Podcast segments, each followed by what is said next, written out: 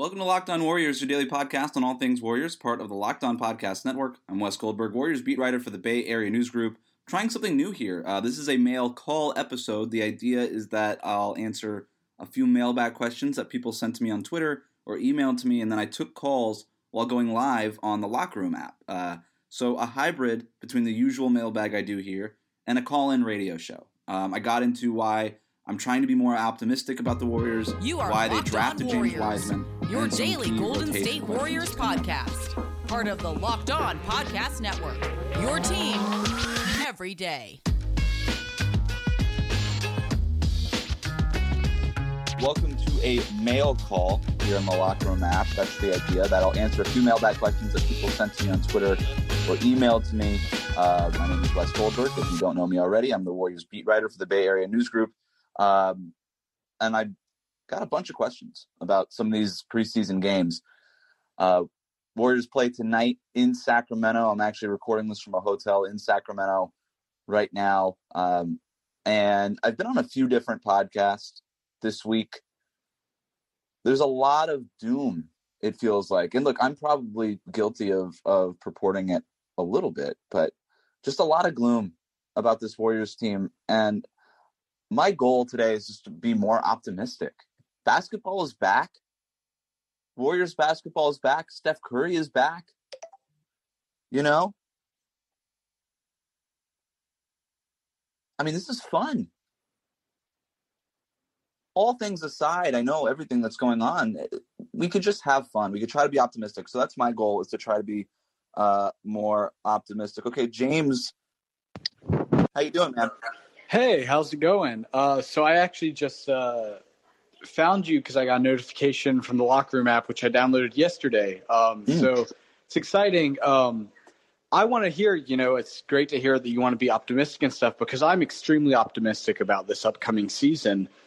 Um, I, I just want to hear kind of what you expect from um, seeing Oubre and Wiggins and you know Draymond. He looks great in the pictures I've seen of him coming into the season. Uh, you know Wiseman looks like he could be really great, uh, fulfilling the kind of needs that the Warriors have right now. And Steph, of course. I mean, in 28 minutes in a preseason game where he wasn't even you know going 100%, he scored 29 points. Um, so I'm I'm really hopeful to see Steph back to his kind of MVP form. Um, but you know, I just want to know what you think about all the Mhm. different Yeah. pieces the Warriors have, how they'll fit together, and uh, you know, I just love to hear your take. So I've been given the. So I, I said this once, and this was sort of the doom and gloom thing. Was uh, I don't know how much better this year's opening starting lineup is than last year's, right? And last year's was Steph Curry, Right. D'Angelo Russell, Glenn Robinson, and then Draymond and Kevon Looney. And so this year, I, the opening day lineup is probably going to be, and look, we'll see what happens at center.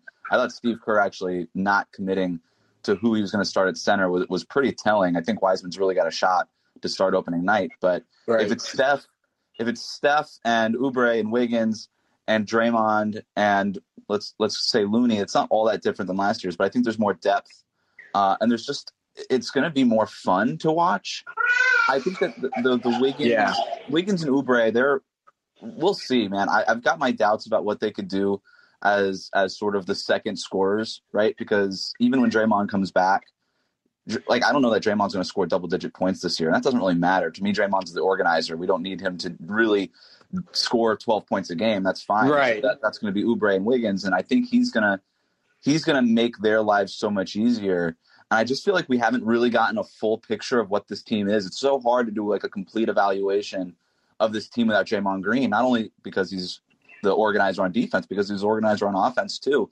And so I think what we've seen so far through through two preseason games, they're going to try to play fast. I think Kelly Oubre is going to be a lot of fun to watch. He's going to he's going to be one of these guys. I think that Warriors fans are going to they're going to scream at him sometimes on TV, and then they're going to they're going to celebrate him other times. It's going to be like the is the, Right. the, the no no no no yes kind of guy Yeah. look, a- a- and that's fun, right? Like this, this, I and I. That's why I'm trying to be more optimistic, is because I feel like I talk to people and and look, I cover the team. I, I don't need. I, I really. It doesn't. I don't care if the team wins or loses. I really don't. And I know journalists say that all the time, but I I just want them to be fun. Like last year, man. Right. I just I wasn't enjoying going to these games. It was just it was I, I I'm like all right I get it. Like Eric Paschall's going to dribble six times and then and then post up. Like I've seen this for three months. I'm kind of just over it. I'm bored, and it wasn't fun basketball. So I don't know how many t- games this team is going to win.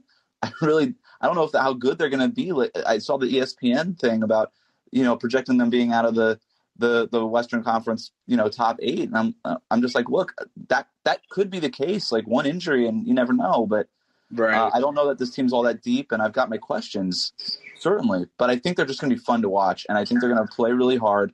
They're going to play fast, and and I think Warriors fans are going to enjoy it. It's not going to be dynasty level, right? It's not going to be what Right. Warriors fans were used to for five straight years. But now it's time to kind of uh, reset expectations, and that's what I think I'm trying to do. Um, because I know when I when I do these things, Warriors fans don't want to hear gloom, doom and gloom. You know, there's there's enough to criticize in my recaps and stuff like that. I just I'm trying today at least. My goal is to be a little bit more optimistic, and that's where I'm at. Great. Well, Um, uh, I definitely appreciate it. You know, it's it's nice to hear kind of someone who's a lot closer and more observant of all the action. Your uh, your take on everything. So I appreciate it. Thanks, James, for coming on. Thank you. Let's talk about Built Bar. If you're like me, when you get hungry, you can make bad decisions, but the best way to avoid blowing your diet is to be prepared. That's why I always have a box of Built Bars in the kitchen. Not only is this the best tasting protein bar I've ever had, it's the most healthy and it fills me up while I'm busy or I'm on the go. With 18 amazing flavors, including new ones like caramel brownie, cookies and cream, and apple almond crisp, Built Bars are covered in 100% real chocolate and soft and easy to chew. They taste like a candy bar, but they're low calorie and they're low sugar while also being high in protein and fiber, making them perfect for keto and other low carb diets. So go to builtbar.com and use the promo code locked on, and you'll get 20% off on your next order plus a free cooler with purchase while supplies last. Again, that's promo code locked on for 20% off at builtbar.com. Make sure to tune in to Locked On Warriors on Friday for my recap of the final game of the preseason. Let's get to uh, Ryan. Ryan, what's going on, dude?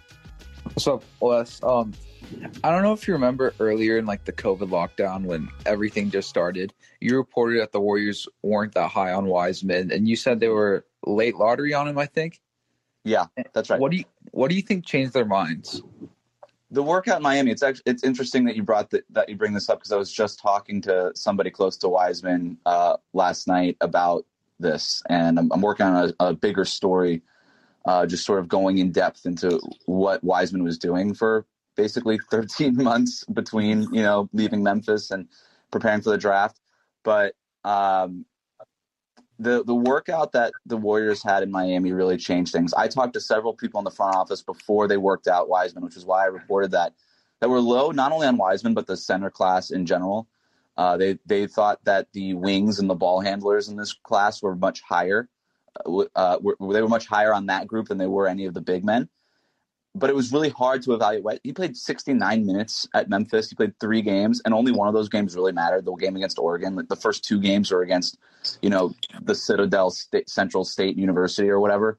Um, Mhm. and so it was really just hard to watch film and get a full picture of what he could be. And in that film, by the way, I I wasn't all that impressed, and the Warriors weren't either. I mean, he didn't show very he didn't show ball skills. He he got into a lot of foul trouble. He bit on pump fakes. He just he looked really raw. And for look, I think his upside has always been obvious, but for a team that wants to compete right away, I don't know that they could have taken a player who is as raw as Wiseman was in those Memphis games. But he put in a lot of work, and over the course of several months since his last game at Memphis, and and the workout that they had, they flew out to Miami. It was Steve Kerr, Bob Myers, Joe Lacob, and and I believe Rex Celebrini, the team's uh, you know head trainer, uh, medical trainer, was there, and they saw him work out and were blown away with the work that he's put in and what he looks like physically. Again, it's one thing to watch film, right? But then you see a guy in person. I mean, some people are listed at seven feet tall. Like James Wiseman's seven feet tall. Like he is enormous, and uh, and, and he put in a lot of work on his body, uh, improved his his flexibility and his mobility, which is so important, as you know, in, in today's NBA for a center. You don't want to just be a stiff, right? And he just did. He looked really fluid. They were really impressed with all his measurables, and they were impressed with the. Uh, they they had dinner with him in Miami, and were really impressed with him as a character. And uh, and and after that, I think they felt a lot more comfortable taking him there at number two. I still I don't think that look they they're excited about what James Wiseman can bring, and I think Steve Kerr in particular is really excited about what Wiseman can do. But they're not acting like this is Tim Duncan. They're not acting like this is Zion Williamson. Like we went into this draft saying, look, there's no Tim Duncan, there's no Zion Williamson, there's no LeBron in this draft. And after the draft, that's still the case. We don't know what James Wiseman's going to look like uh, this year. But I think that they were comfortable enough to take him at number two. If Anthony Edwards had been there at number two, I think that instead of Wiseman, I think they would have been okay with that too. I thought they were they they saw Anthony Edwards and they were high. But that's what changed for them was they got a chance to see him in person, and he has the upside. And and given that there is no like slam like a sure blue chip thing person or, or player in that draft, they were comfortable taking Wiseman. They're excited about what he can bring. He's the he was the simplest solution. Um, you know, I went. I, I thought that they were really high on Tyrese Halliburton, um, Isaac Okoro, Devin Vassell, these other guys, and they could have traded down, but I I don't think the right trade down option was there on draft night. And so, you know, it was just look, they've got the number two pick. By the way, it's very telling that nobody, like all all the, the three teams at the top of the draft were reportedly for months trying to trade back, and none of them did. I just don't think there was that much of a demand to trade up in this in this draft. So they just take the guy that you're most comfortable with at number two. That was Wiseman, and everything changed after that workout because it was really hard. Like I said, to to do a full evaluation before that. So, um, yeah, that was. I thought that was interesting just from a reporting process too. Just talking to people throughout the the summer. It's like, well, who you high on now? Who you high on now? Because they they had more time to put into this draft than ever. And it was sort of funny that at the end of it, you ended up getting the top, the consensus top three one person said the top three guys are the top three guys, and this was probably two weeks before the draft. And I was like, all that work to basically just agree with what everybody's been. So I thought that was kind of funny, but um, it did take them a lot of that, a lot of time to get comfortable with with that that top three group. Yep, Thank you, man. Ryan. Thanks for my question. All right, you got it. Um, we are moving on to some of the written in questions here uh, at mid level exception on Twitter writes in: Is this is, is, there a case for staggering Draymond and Steph a bit more than originally planned, so that there is always a high level playmaker out there? So Steve Kerr has said that he wants to stagger, or he he does not want to stagger Steph and Draymond, and and this is kind of harkening back to to the strategy that he's had all along with the Warriors is you always keep two of your top four on the floor. And he's mixed and matched, right? During the, the Kevin Durant years with, you know, you can put Steph and, and, and KD out there. You put Draymond with Klay Thompson out there. You can mix that group up, but always having two of those top four guys. Well, that's still going to be the case, at least going into this season. It's just now that your top your top four guys, instead of having Klay Thompson and KD out there, you've got Andrew Wiggins and Kelly Oubre, along with Draymond and Steph Curry. I, I I think that Steve is going to try to keep Steph and Draymond on the floor together as much as possible. I I think it was really telling that in that second preseason game, he started the second he started the game with Juan Toscano Anderson at power forward in, in Draymond's place because Draymond couldn't play. And then in that second half, started with Brad Wanamaker as that fifth guy instead of Juan Toscano Anderson. He need they know he they needed to get that offense going, and to get the offense going, you needed another ball handler so that Steph could do the roaming thing, the relocation stuff, like what makes Steph special. He needed another ball handle on the floor to do that. Now, when you have Draymond Green on the floor, you don't have to compromise, right? You don't have to compromise by taking a big body like Toscano Anderson off the court for a ball handler. Draymond Green is the body uh, at power forward, and he can he could be your point guard essentially on offense and let Steph Curry play off the ball where he's most effective. And so, when Draymond comes back, it's going to make Steph's life so much easier. And I don't see a reason to to stagger them. I think you're going to try to keep them on the floor as much as possible, especially when you know when you when you when you talk about staggering them, you have an opportunity cost there, right?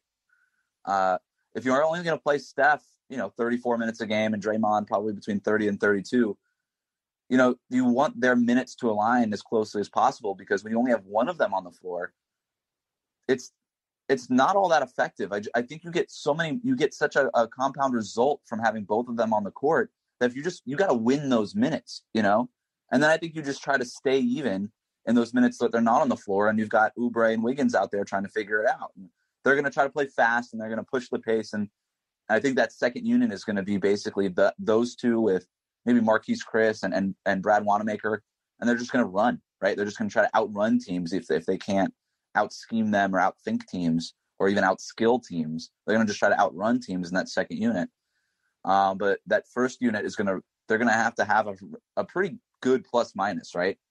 To for for the Warriors to win a lot of games because there's an opportunity. There, there's a chance that they can lose games in those minutes that Steph and, and Draymond sit.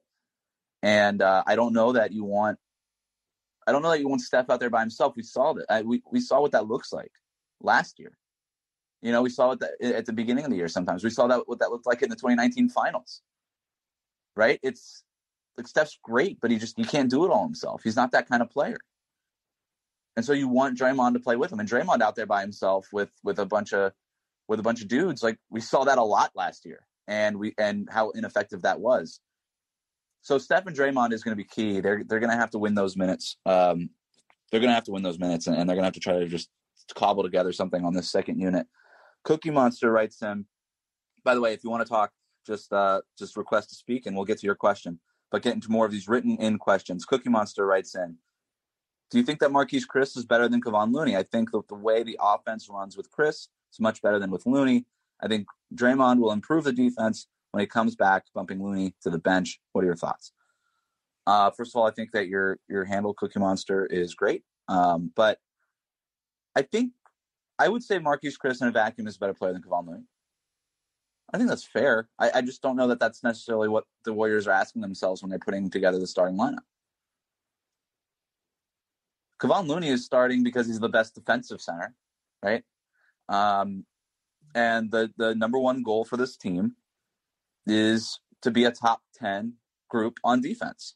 And so, if that's your your first priority, then it makes sense to start your best defensive center, which I appreciate. That's a very clear mission statement by this by this team. I think that's the right. I don't know if they can be a top ten defense, but man, they got to try. Right? Like eh, you need something stable to fall back on, and I I don't know. Kind of getting back to what I was just talking about, that it's going to be on offense. Like when when Steph and Draymond are out there, you're going to score points, but otherwise, you you need to be a good defensive team from from start to finish of these games and of this season. Uh, and so it makes sense to start games off with Kevon Looney in there. When Draymond comes back, this defense is going to be much better if you want to be top 10 defensively, it needs to be a lot better. And so I think you need to keep Kevon in that starting group. Um, but if, if Kevon is undersized, you know, for most compared to most starting centers. So if he starts giving up points in the paint, like he didn't look good in that Sacramento game. He really didn't. Uh, Richaun Holmes took it to him, and, and if Richaun Holmes is taking it to you, you got a problem. So we'll see if Kevon can sort of bounce back and be a little bit more consistent and if he can battle that size and what what it looks like when Draymond comes back, because Draymond's not the guy who's really making up for the size, right? We know Draymond's six foot six; he's small.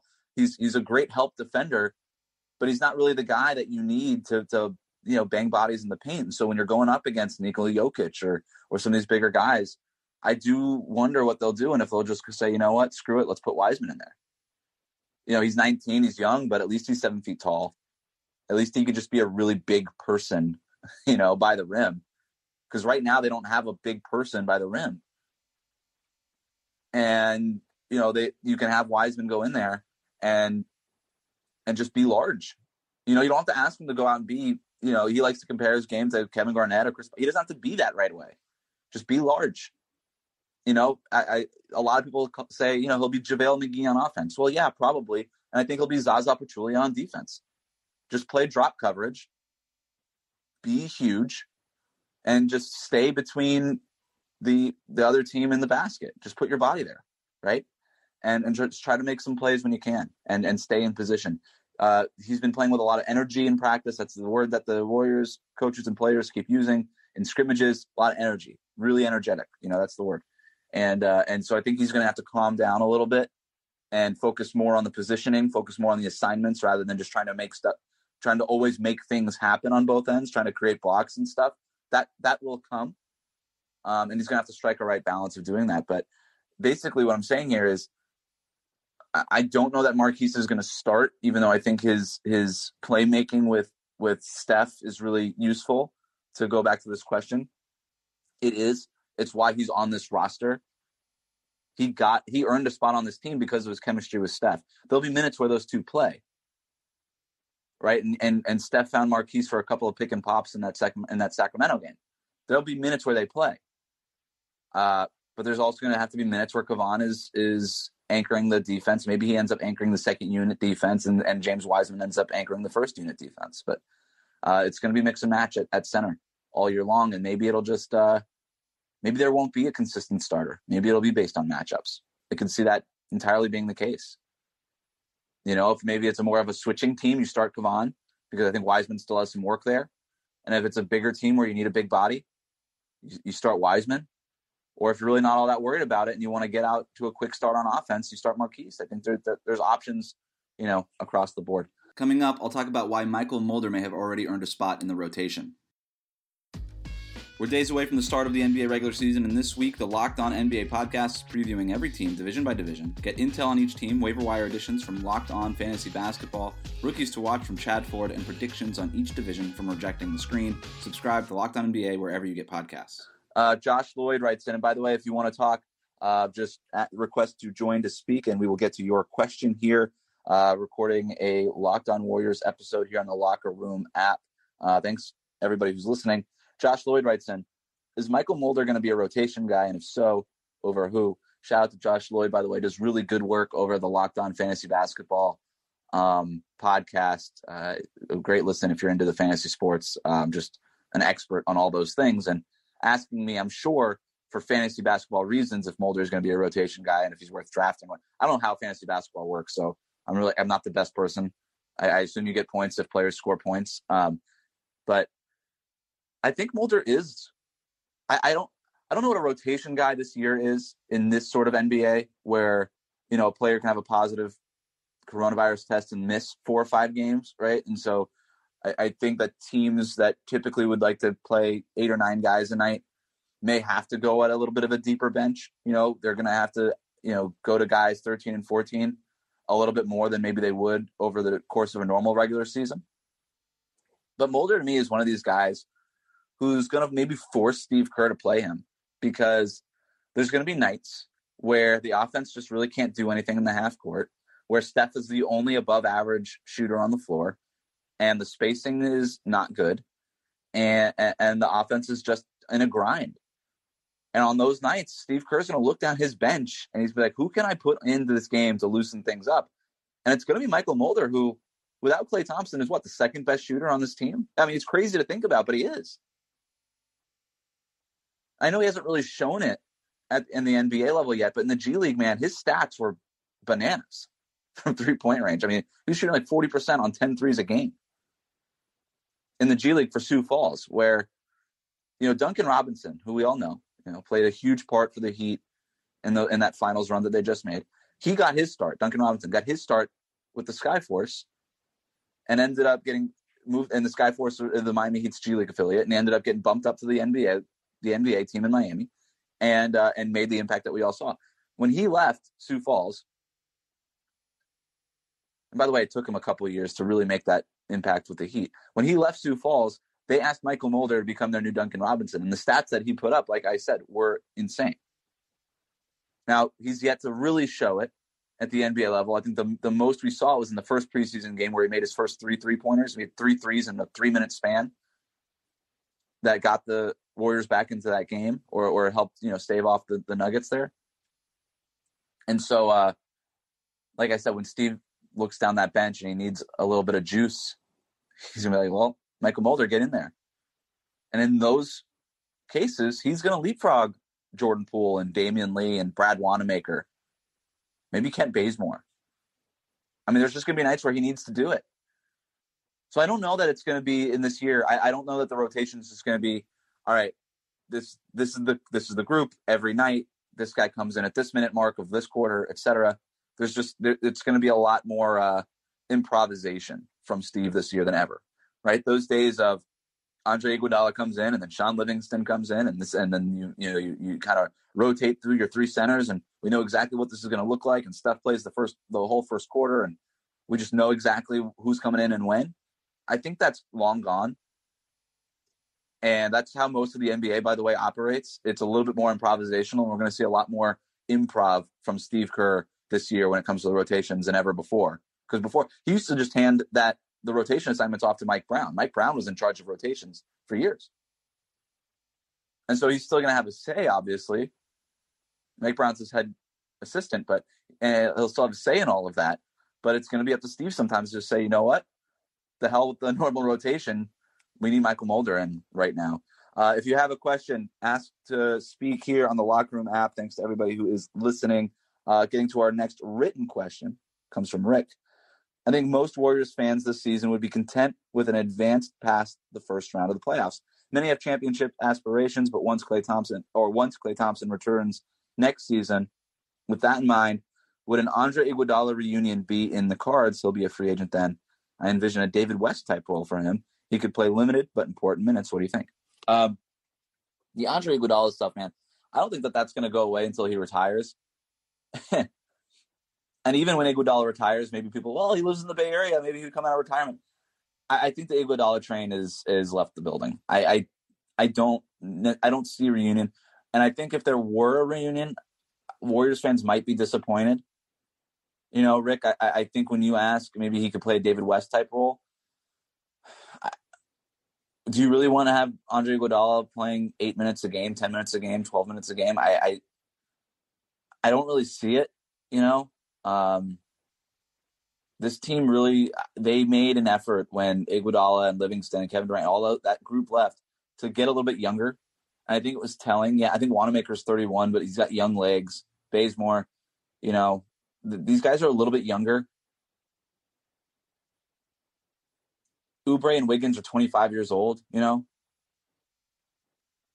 just th- this team got younger, and I think they want to stay younger for the most part because they want to kind of sustain success. I'm I'm not saying that having Iguodala you can't sustain success and you can't stay overall a young team. I just don't know that the the role is there. I don't know that the the fit is going to be what it was because Iguodala is going to join this team and it's not going to be what he had. Right? Like this team is just going to play different. And Iguodala at 40 years old or whatever he is at this point, I don't know how much you can really realistically expect from him. And I, I so I look, I think there's always gonna be love between Iguodala and, and and the Warriors. Absolutely. I just I don't know that that's the direction that they want to go in anymore. I, I think that they want to try to build and and create something relatively new versus going back and trying to to go over what it is that they had done already and try to recreate what it that team. I don't think that they want to do that. They have principles and they have things that they want to stick to, right? The ball movement, all that stuff. Like you want to try to recreate that to a certain level, but it's going to look different, right? It's going to be a lot more spacing, a lot more stuff happening beyond the three point line. You know, this, the the pick and roll. It's it's going to be you know a little bit more pick and roll probably. Guys to be cutting off of screens instead of popping off of screens a little bit more.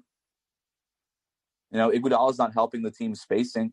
You know, he's not he's not the three point shooter that they need. I think this team still has a need for maybe one more legit three point shooter, but yeah, I don't I, I don't see the Iguodala reunion really happening, and, and like I don't know that these questions will ever go away uh, as long as he's in the league and maybe even after. Um, all right, I think I'll jump off now. This was fun. Thanks to the people who uh, called in to the show. This was this is a mail call episode, so I usually do mailbag episodes on the podcast once a week where I just go through the written questions. But this was fun being able to sort of do this this uh, radio style taking calls type deal, and it was it was a fun mix of some of the written in stuff and some of the people who called in. I really appreciate those who did. Uh, so thanks for joining me. I'll try to do this again next week, and uh, make sure to subscribe to the Locked On Warriors podcast and follow me here on the Locker Room app. And uh, we'll see you again. All right, that'll do it for today's show. Again, I'm going to try to do that. That was fun. I'm going to do that more. Probably do it once a week. So instead of the usual mailbag, we'll try to we'll try to put out the mail call there. I'll go live on the Locker Room app uh, you can listen to the live episode there. When I do that, you can follow me on Twitter uh, to get alerts for when I when, for when I go live. Uh, follow me on Twitter at WC Goldberg. Remember to subscribe to new episodes of Locked On Warriors wherever you listen to podcasts. Please rate, review, say nice things about us. Uh, thank you to Built Bar for sponsoring today's episode. You can send your comments and questions to me again on Twitter at WC Goldberg. You can email those questions also to wgoldberg at bayareanewsgroup.com. Thanks for listening. Stay safe. I'll see you here tomorrow morning for my recap of tonight's game against the Kings.